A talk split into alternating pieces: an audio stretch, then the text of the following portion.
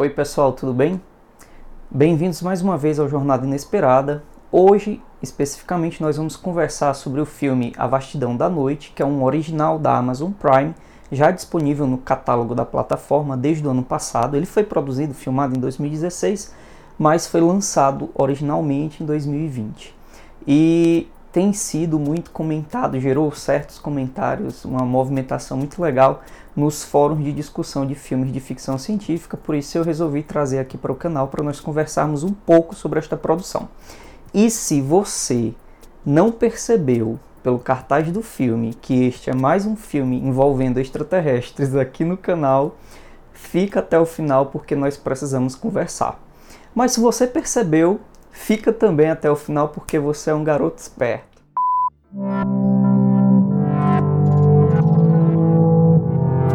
Bom, e nessa história nós vamos ser localizados em uma pequena cidade no estado americano do Novo México.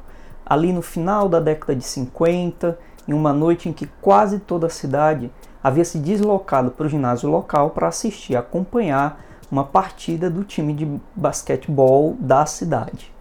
E nesse cenário nós vamos conhecer os dois jovens protagonistas da história, a telefonista Faye e o radialista Everett que em seus respectivos trabalhos percebem uma interferência em comum de rádio de forma bastante misteriosa, que lembra muito, muitos ruídos provocados por OVNIs. E aqui eu preciso dizer para vocês que naquele período de tempo, específico de tempo, é, as histórias escritas e através das estações de rádio, dos programas de rádio que envolviam OVNIs faziam bastante sucesso.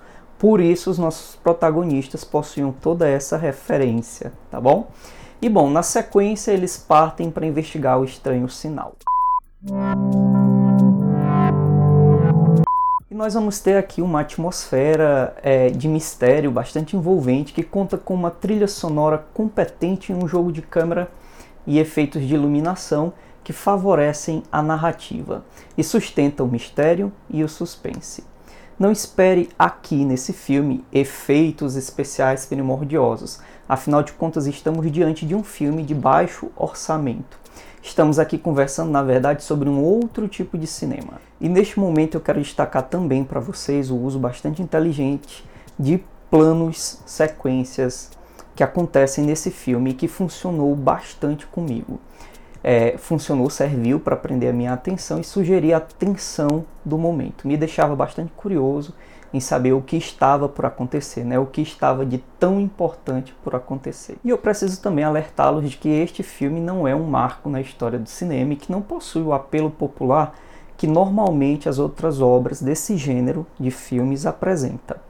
Embora a história seja fácil, o maior atrativo do filme para mim, com certeza, foi a sua direção de arte e o fato deles terem feito muito com um orçamento muito pequeno, com um orçamento bastante apertado. E eu sei que também, né, que essas características, estes aspectos, eles não são normalmente tão populares e normalmente não são levados em consideração pela maior parte das pessoas quando elas avaliam um filme como bom ou ruim. Uma outra impressão minha enquanto eu assistia o filme era de que eu estava vendo um episódio do seriado Além da Imaginação. Talvez vocês, assim como eu, tenham assistido muitos e muitos episódios deste seriado na sua infância.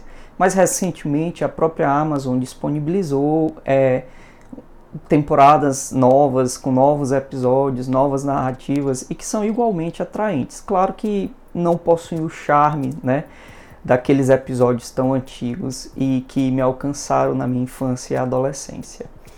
E o fato do filme lembrar bastante um episódio do Além da Imaginação, com a sua narrativa parecida com a narrativa dos episódios do Além da Imaginação, para mim foi algo positivo, né? Me causou uma boa impressão.